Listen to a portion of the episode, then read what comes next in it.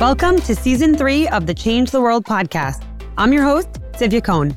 As CEO of 14 Minds, a marketing agency that works exclusively with Jewish nonprofits, I am a firsthand witness to the incredible physical, spiritual, and emotional services these organizations provide to our community. However, I also see the many challenges they face along the way. This season, I'll be speaking to incredible nonprofit leaders who haven't let any obstacles get in the way of their mission to change the world.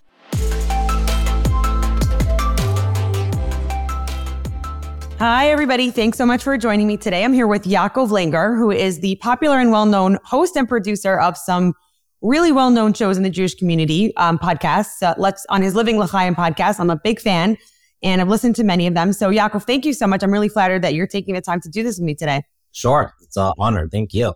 And I'm excited to put you on the other side of the mic. I think you're probably not used to being the one being interviewed, right? not ready. I was about to ask you your favorite mitzvah, so I'm totally not ready for that. So let's okay, do it. Well, I'm not ready to answer that. So we're just going to keep going with my question. That's fair. That's fair. Okay, great. So I want to ask you to introduce yourself, but before that, I'm going to give a drop of background about how this conversation came to be.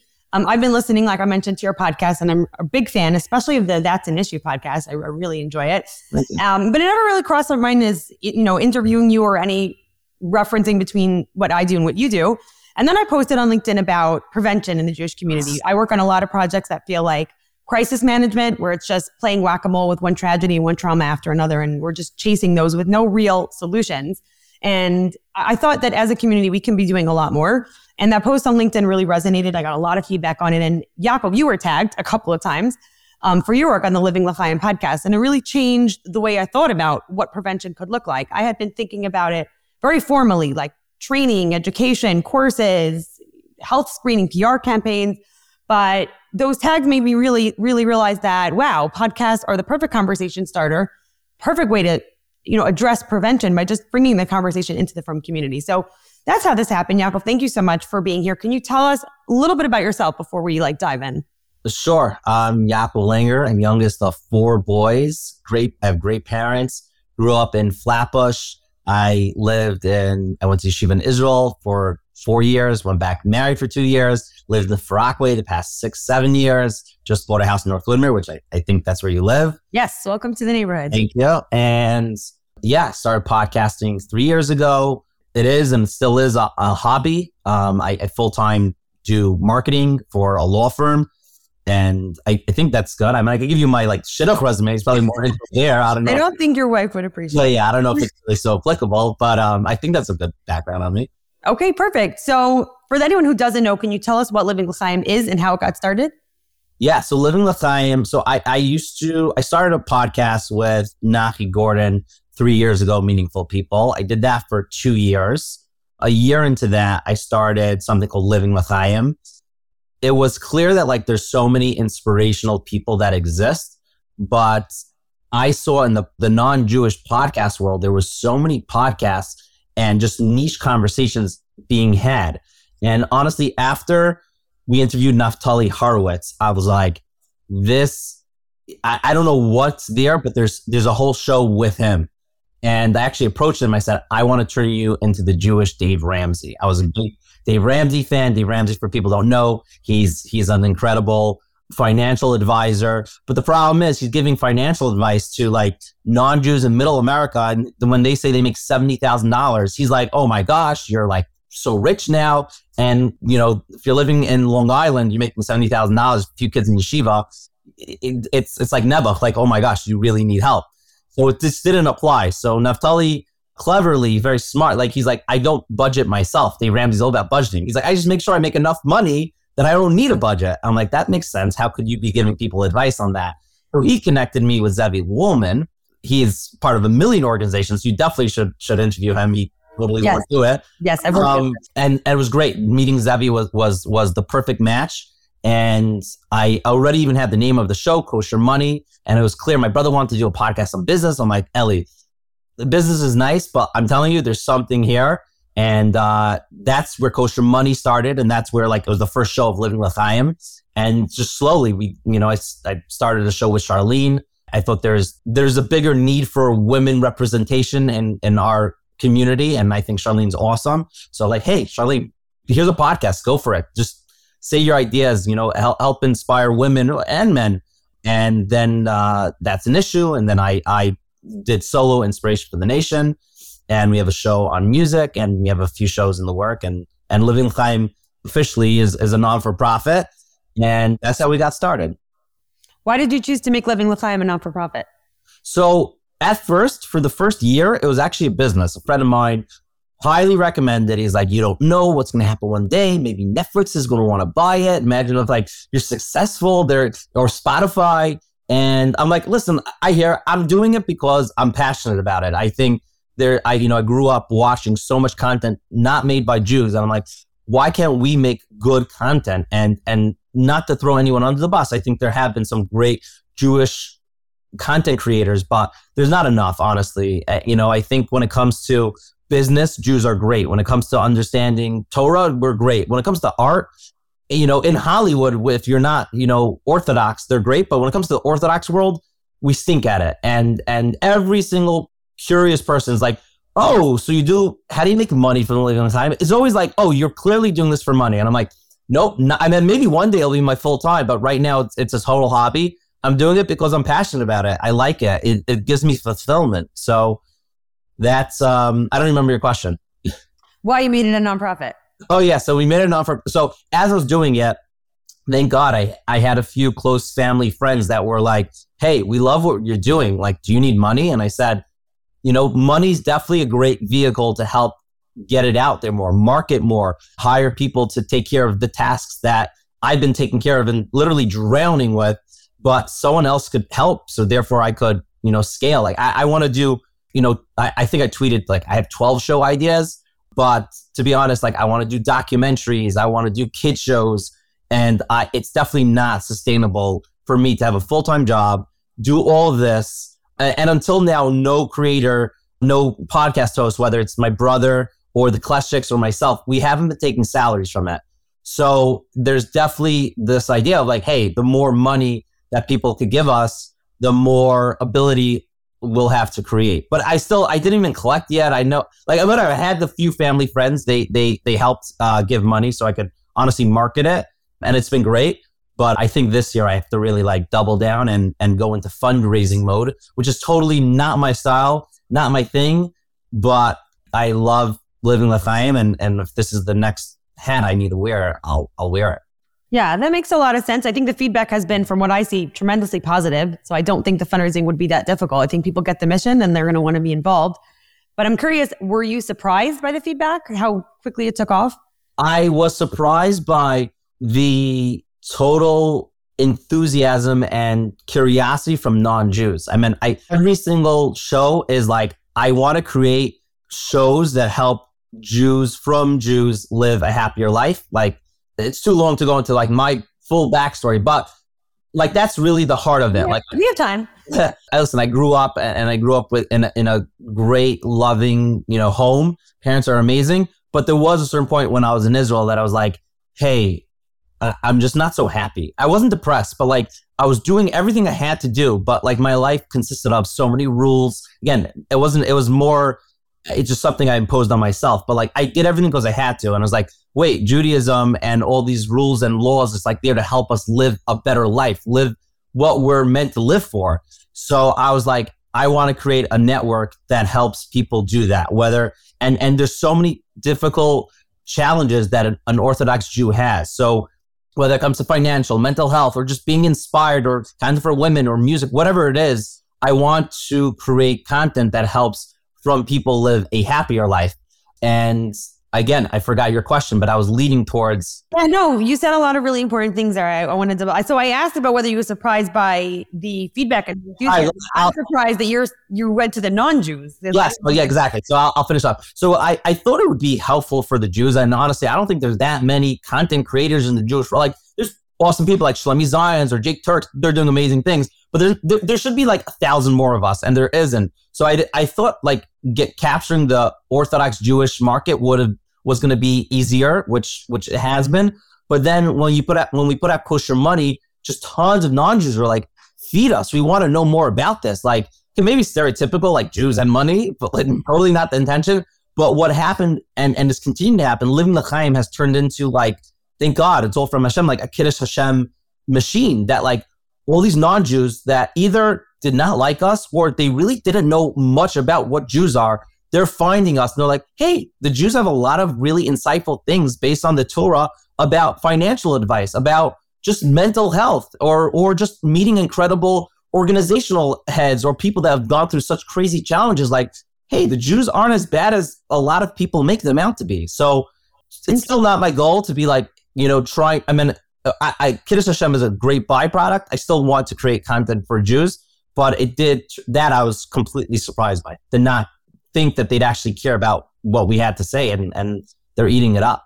Because that happened, is there anything you feel like you don't want to say because it's kind of like airing our dirty laundry? To no, so I've always been creating the content, knowing once you put on YouTube or you put on podcast, but YouTube more particularly, it's just easier to be exposed. I always knew anyone could consume it. I, I figured there would be some form of, you know, people coming that it wasn't created for. So I've always been creating um, for everyone and anyone to see. And and I don't I mean, at least from that's an issue. I, I think I've been seeing that like we might have problems, maybe tweaked to a little more of an extent. But at the end of the day, if like you're a human you have problems. Like we we have challenges, they have challenges. Maybe sometimes our challenges, you know, we don't have um, you know, it's a lot easier if someone's poor in our community to help them. That's not as much of a challenge.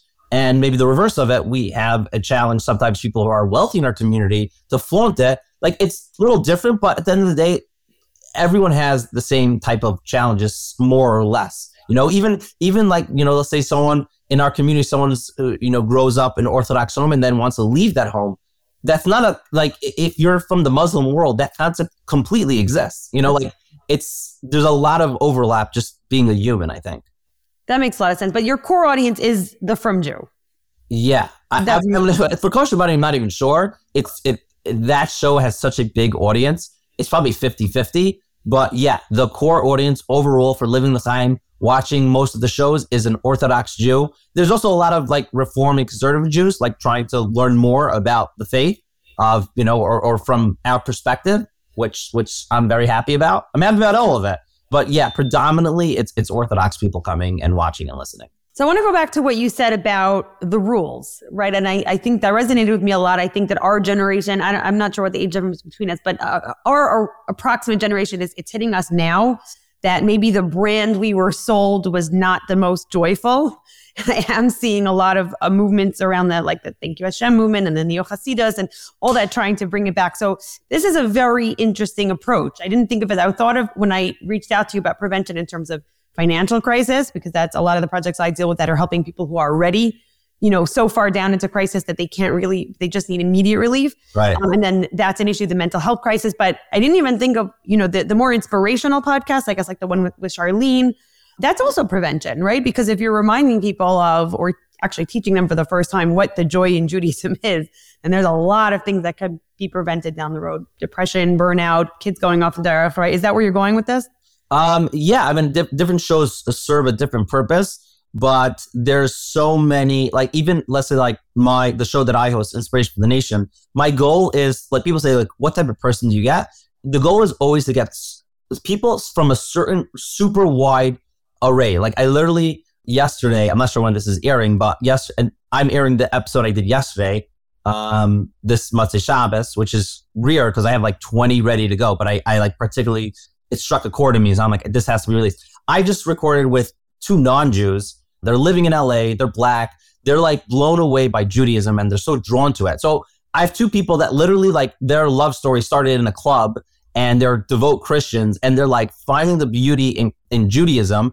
And then I'll I'll do Mendy Reiner started renewal, which is responsible for 18% of the altruistic kidney donations in America. It's like there's so many different kinds of people in the Jewish community. And I want people listening to know that that you you could make a difference. Okay, I don't know if you'll be, you know, having such a massive impact on like making a Kiddush Hashem, but you'll you have your own story. You could really find yourself. You have if you exist, you have a purpose, and that's the goal of that show. And and like Charlene show, exactly what you said. Like she's a Jewish mother. She's obviously very popular, but she's running a family, and there's so many beautiful moments in Judaism that people easily just look by and say, yeah, okay, oh, Shabbos again. I stopped working and but like, no, no, wait, you have such a, a great opportunity. And like, I know the stresses of tuition or paying a mortgage or just dealing with challenges, depression, mental health, whatever it is. There's a lot of that, but there's a lot of good. And we, we have the blueprint to live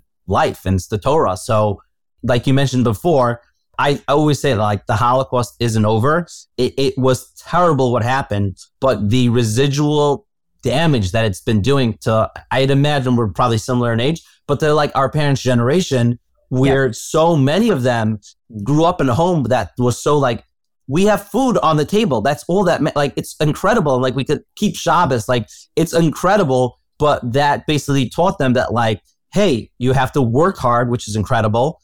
But at the same time, like, that ability to enjoy life, like, I, I grew up with with everything. I had everything, and still, it was like, hey, we to tap into like the challenge of going to shul wasn't a question for like my parents or grandparents generation because like they had to like fight for everything. My brother's coming in. Am I talking too loud? No, he loves talking. I love talking. Do more. I'm getting interviewed. I like listening. It's I- all there's- good. he always tells me, by the way, he gives me feedback. You're talking too much. Let them talk more. And I don't disagree. But now I'm finally getting interviewed. I I, I could talk. But I would stop you if it wasn't interesting. Okay, that's fair. Yeah, good. Wait, do you have any questions for Kosher Money? I have a lot of questions, but Yeah. we'll do Yeah, that. ask one question for Ellie for Kosher Money What? once he's here.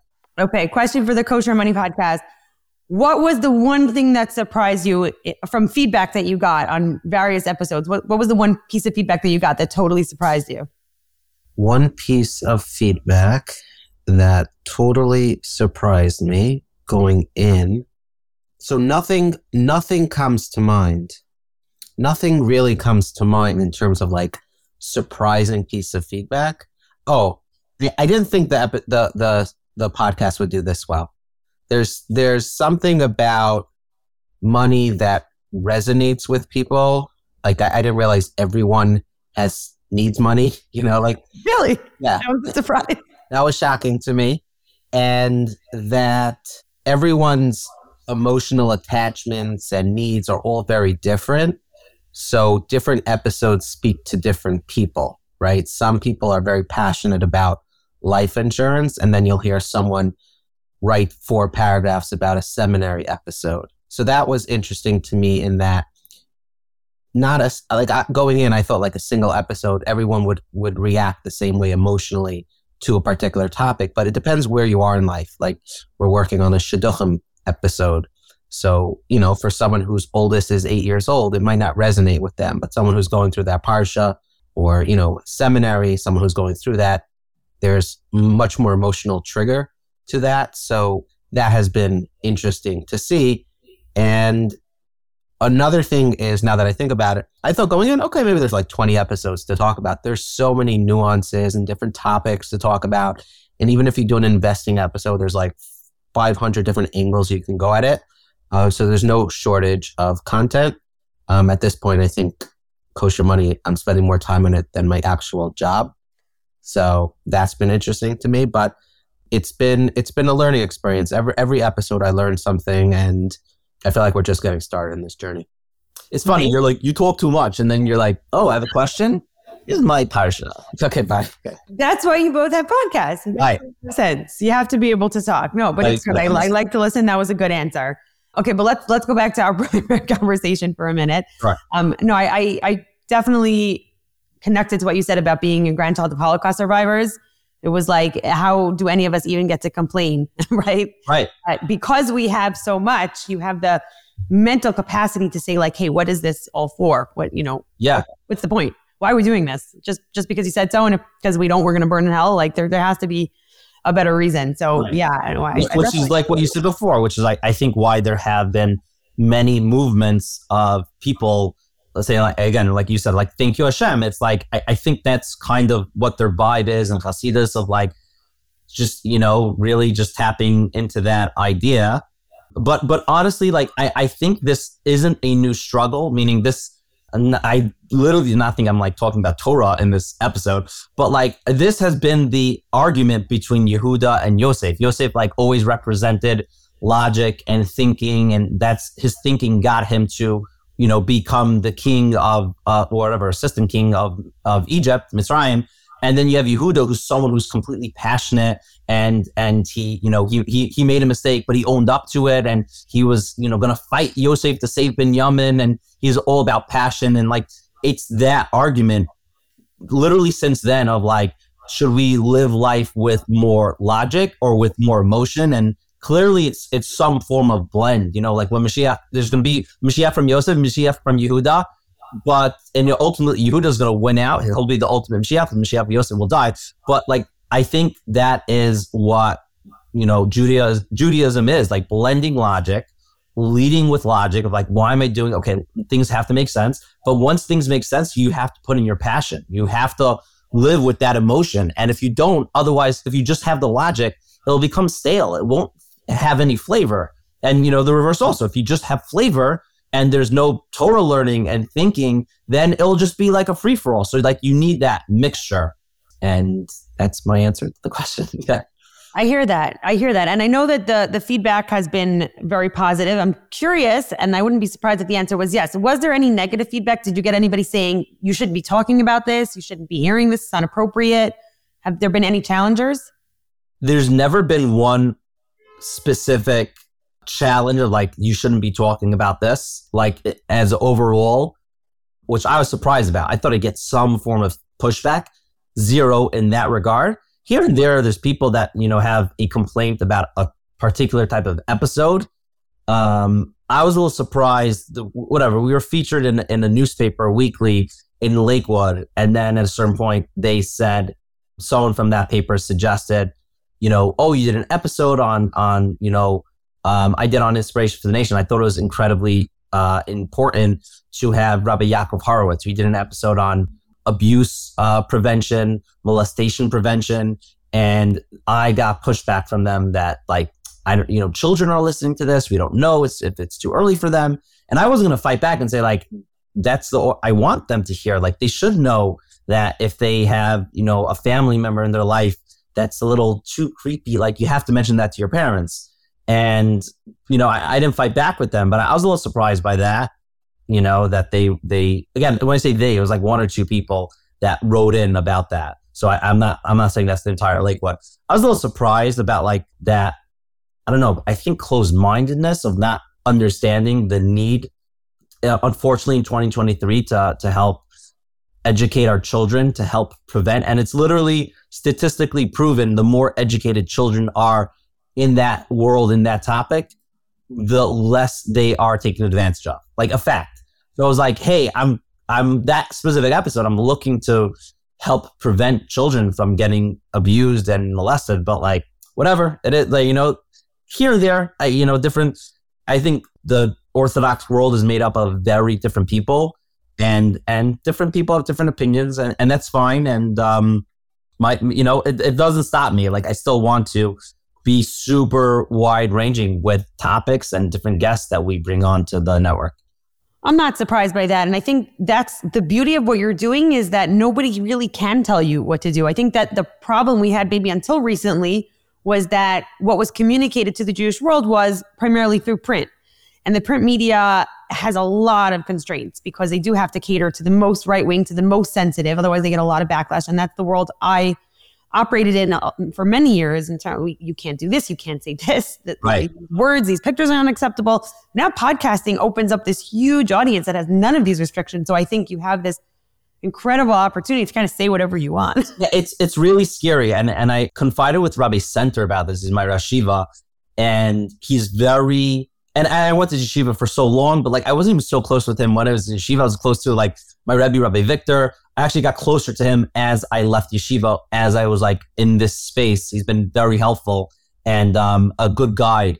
And I was just venting to him that there's so many people on Instagram. This is like, you know, when I got back from Israel, I'm like, I'm on Instagram and I see so many people just airing whatever they have to say and they're just either entertaining or very loud and then all of a sudden they build an audience and i saw that as a negative i saw that as like okay, traditionally, what has been built up, there was some form of a system of some form of control with the internet, with social media. Everyone could say anything. And I think it's a very scary thing. Like, I, I, I think there have been many flaws in the system. And like literally what I just said now with the whole abuse prevention episode that got pushed back. I totally think there's a negative there, but I also think it's very scary. The internet has become the Wild West. Anyone could join, could say anything, could do anything.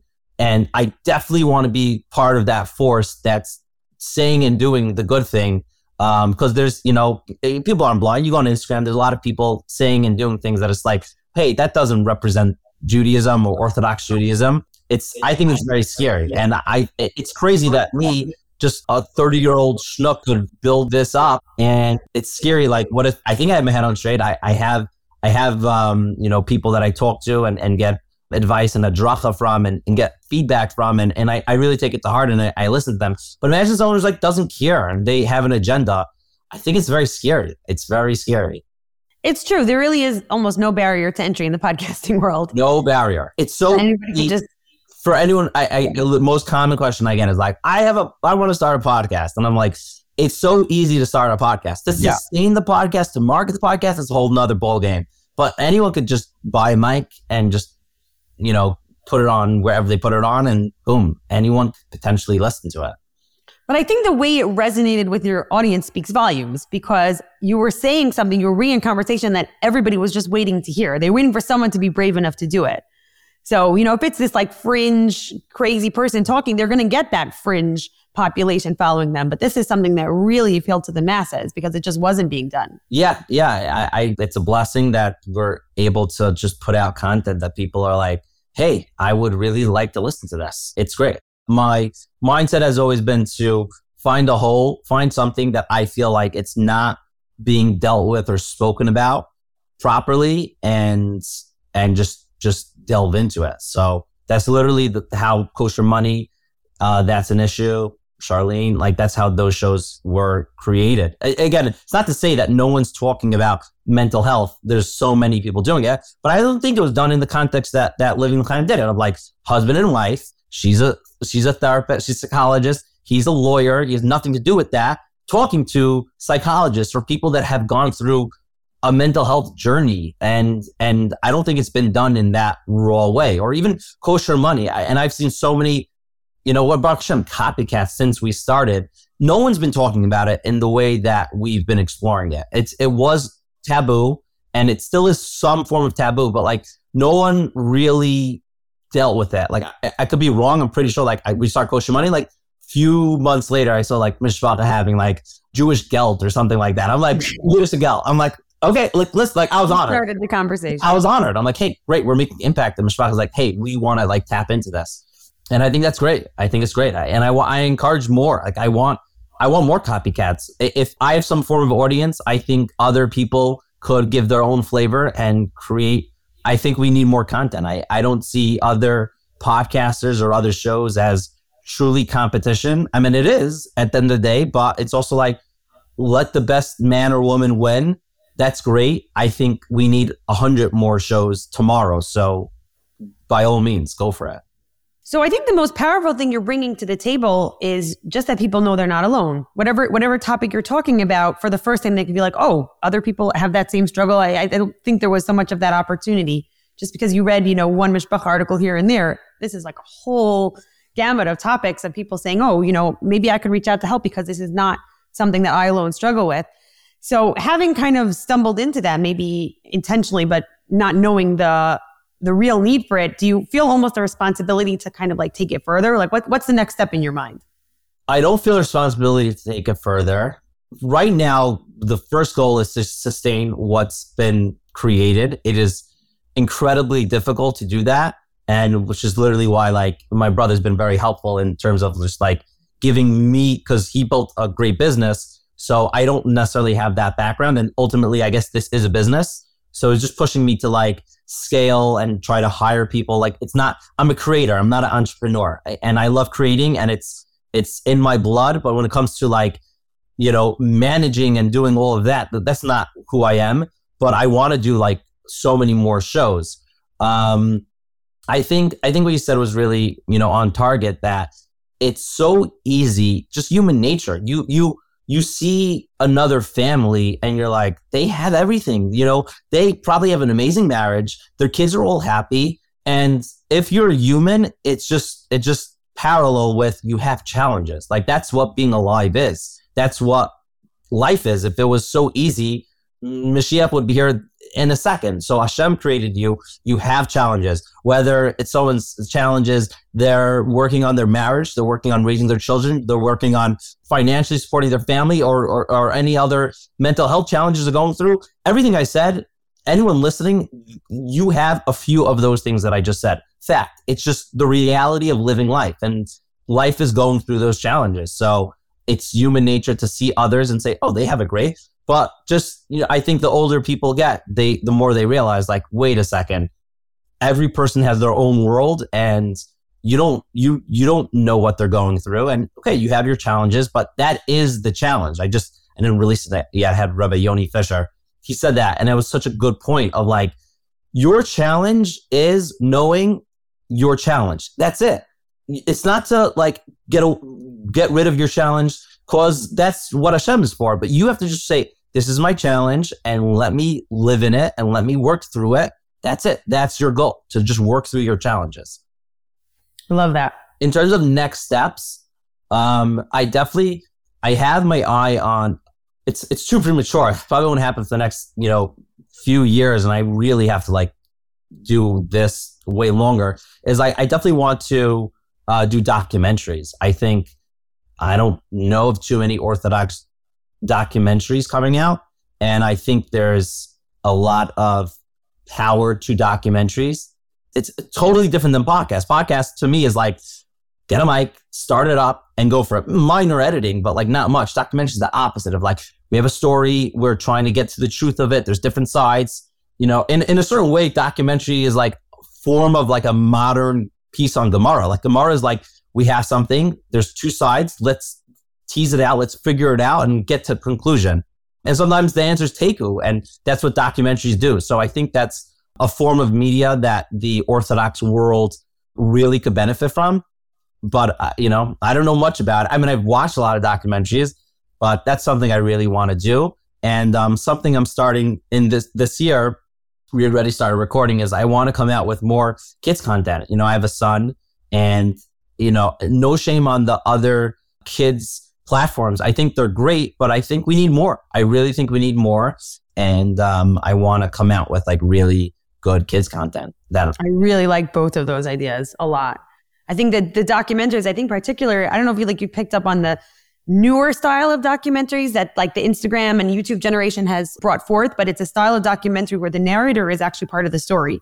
Like the more old school type of documentary, the narrator was behind the camera interviewing people and kind of weaving the story. But now you have like I don't know if you've seen the Montana Tucker one on the Holocaust and NAS Daily, where they insert themselves and you're seeing the story through their eyes. And I think that you would be great at that. So I don't know. I, look forward to seeing that. I don't know if if I, I mean, maybe, maybe I, um, I definitely have beef with sometimes I see certain podcasters. Like for me, like I look at it as like I, like I don't have a low self esteem. Like I built up a great platform and I'm happy for that. But at the end of the day, like I a lot of times see myself as I'm curious. I'm asking questions. I don't have like a, a, particular agenda. And I see sometimes podcasters like giving their two cents, and it's like, it's fine. Some of them could.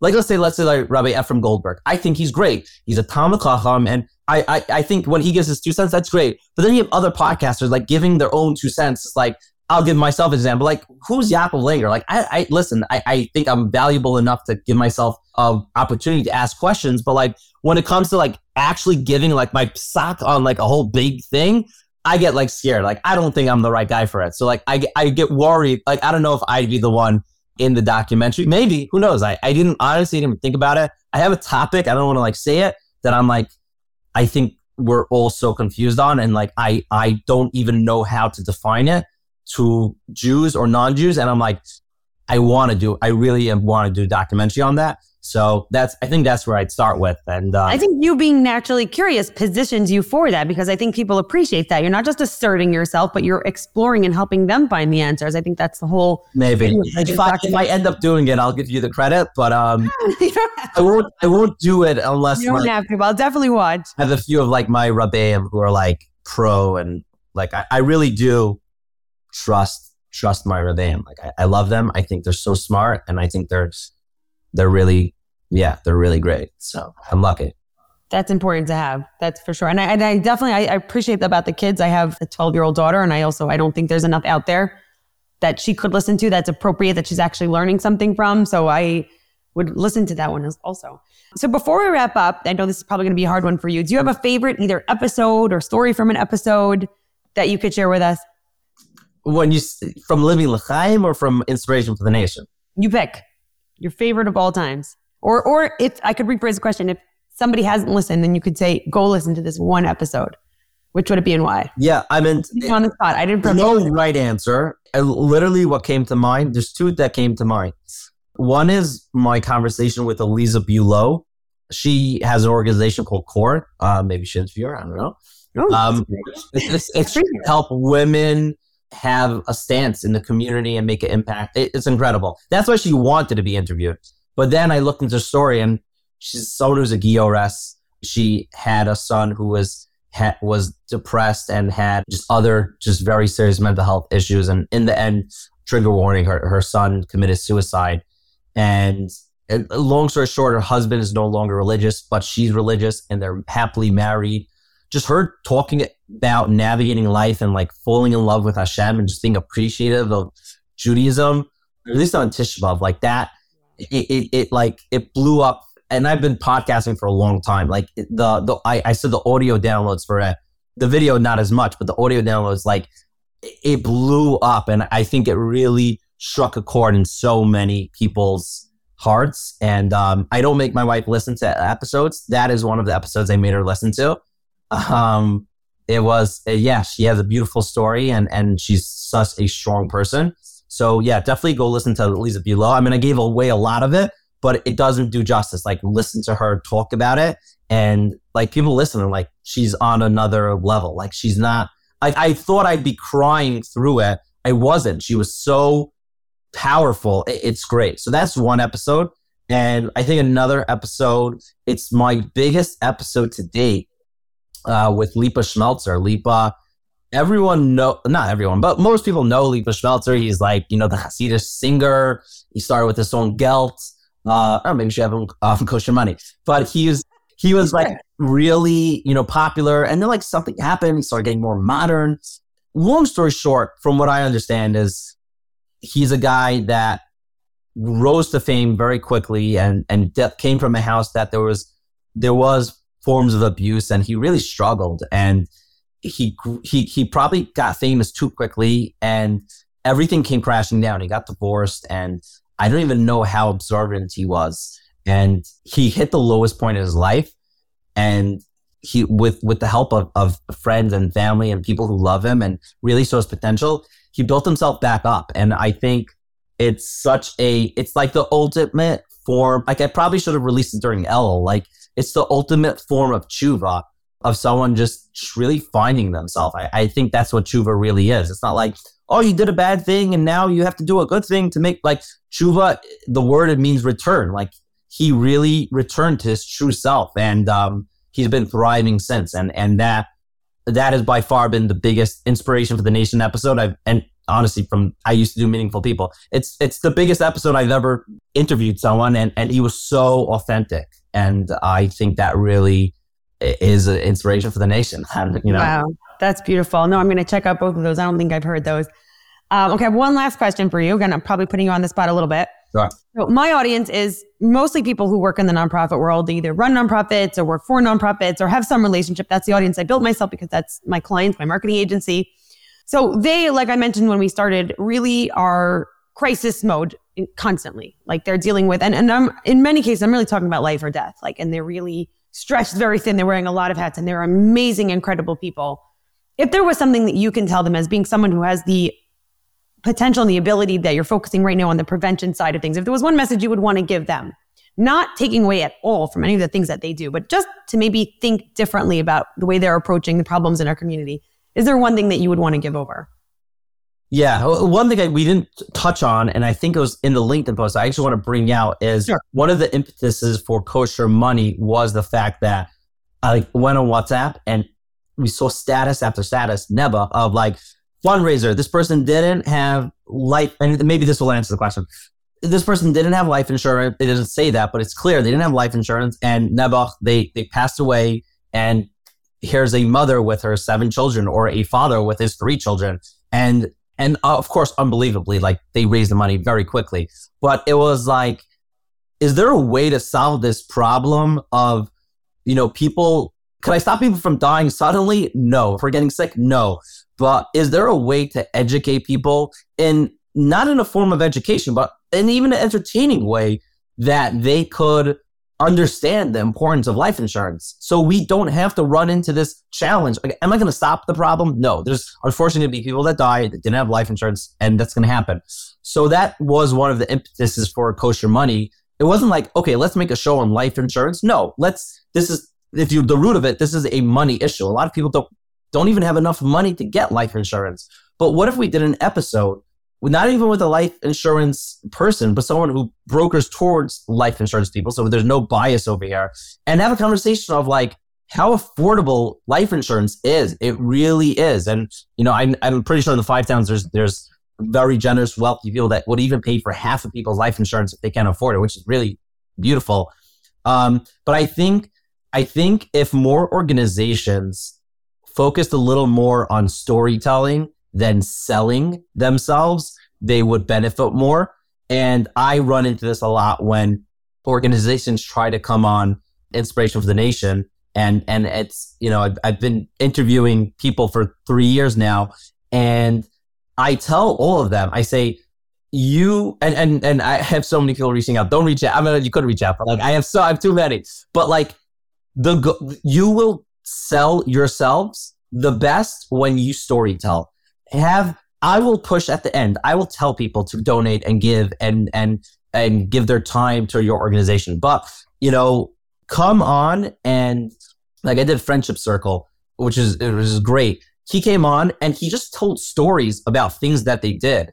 And that's that was perfect. When organizations get out there and say, we and of course there's a time and place to say, hey, we need money for X, Y, and Z. That's fine. But when you could become a story. Everyone wants to hear stories. Tell people about the beautiful things that you're doing and don't even sell. That itself will sell. And any, you know, I interviewed um Bonei Olam. I was adamant. I was very and I'm very proud of myself. I was adamant she had to be there. I said, talking to him is is part of the story. It's both of you. You know, unfortunately they never had children biologically. You know, they, they have a lot of children from Bonei Olam, all the thousands of children being born. But it was a story. It wasn't about Bonei in particular is about their journey going through and struggling.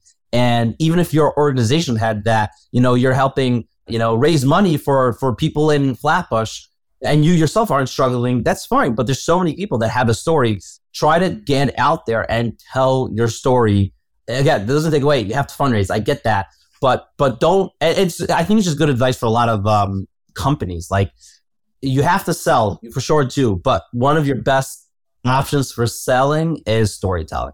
I could not have prompted you with a better answer. Oh. Like okay. that was that was such a good answer, and I I, I know I'm supposed to be trying to wrap up, but I have to say I did a whole episode on this topic because what I find these nonprofit leaders and founders are so obsessed with, and I, I, know their intentions are good, but the privacy of the people they're helping, that they, they just go on the privacy. We want to protect the privacy. And because of that, they become these insane secret keepers who are not telling people. They're just saying, you know, they're stats and, but they're not really telling people what we're doing. So people don't support them.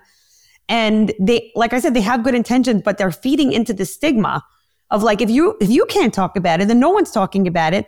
And you protected the privacy of one, but there's another 20 people who probably don't even know that you can help them because you didn't talk about it. And now they're suffering in silence and they don't know where to reach out. And it's this whole negative cycle of, of there's a whole stigma around sharing. And I, I think that talking about it is the most powerful thing you can do. Just it's it's not so bad. People, we don't have to say names, but it's okay to need help. It's okay. There's the other side of like, you know, people who are being helped, they don't feel comfortable and like you're using their child or them as like the advertisement. And I think they're they're looking at it in like the old school way of like, yeah. listen, if any person is not comfortable with sharing their story or sharing their name, of course don't share it. But you're doing your organization. And honestly, you're doing your potential people that you could help a disservice by not sharing it, it you know i'm not really in the i mean i have a living with time but and i interview organizations but there's one organization that I have nothing to do with, but a family member of mine, I'm going to keep the street, is involved with trying to help them thrive and, and, you know, whatever they, they want to help them. They're passionate about it. And this place refuses to use stories about people and in any capacity. And I was like there and I'm like, what are you doing? And, and, they struggle every single year to raise money. And I and again, I, I don't, I haven't raised money for myself even, but I'm confident they will raise $500,000 if they just opened up about like how they're actually helping people. But, yeah. you know, they keep it a secret and no one knows and it's taboo and people don't even know what the organization does. So it's like, you know, I, I had to like just walk. I was so heated. I'm like, I have to walk away. Like you're, I, I was very upset. I still am upset, but yeah, I, I, can appreciate that. I mean, we're clients will come to us and expect us to market their organization with no content, no pictures, no stories, no nothing. what, do you, what do you want me to say? Right, right. It's like, what do you're telling me, like, I have a jewelry company. Can you market my jewelry, but we no pictures? I just describe it in theory right. that you're missing out. Right. Okay, we're going to wrap this up. This I feel like I can go on for another 45 minutes, but um, I really appreciate you taking the time to discuss this. It was really, really great. If somebody wants to reach out to you, whether to find out more about Living L'Chaim or if they have an idea for a topic or anything else, where can they reach you? Sure. They, they can send an email to hi, hi at livingl'chaim.com. I manage that email. They could go to livingl'chaim.com. That's where you could suggest. We're always looking for advertisers. Do you want to advertise? If you want to be on the podcast, if you have someone that you that you know should be on the podcast, and if you want to consume it, literally just on any podcast platform, type in Living L'Chaim. L'Chaim is L C H A I M. There's no little thingy in there. It's cleaner, looks cleaner. Uh, or you go on YouTube, type in Living L'Chaim. You'll find our shows there. Right now, we have five shows, and hopefully this year we'll have a few more. And I think this is just the beginning. And I, I could confidently say, like at this point, we're so wide ranging that you might say, that's an issue is not for me, or kosher money is not for me, or inspiration nation is not for me, but Charlene show is for me, the spirit of song is for me, or that particular episode is for me. There's something for everyone, truly. And I, I highly recommend it. Thank so, you. Thank you very much. I appreciate it. thank you. Thanks for listening to today's episode of the Change the World podcast. If you have any feedback or an idea for my next episode, or if you're a nonprofit leader interested in learning more about how 14 Minds can help your nonprofit, I'd love to hear from you. Just send an email to tzivia at 14minds.com. For more nonprofit content, follow me on LinkedIn or visit 14minds.com.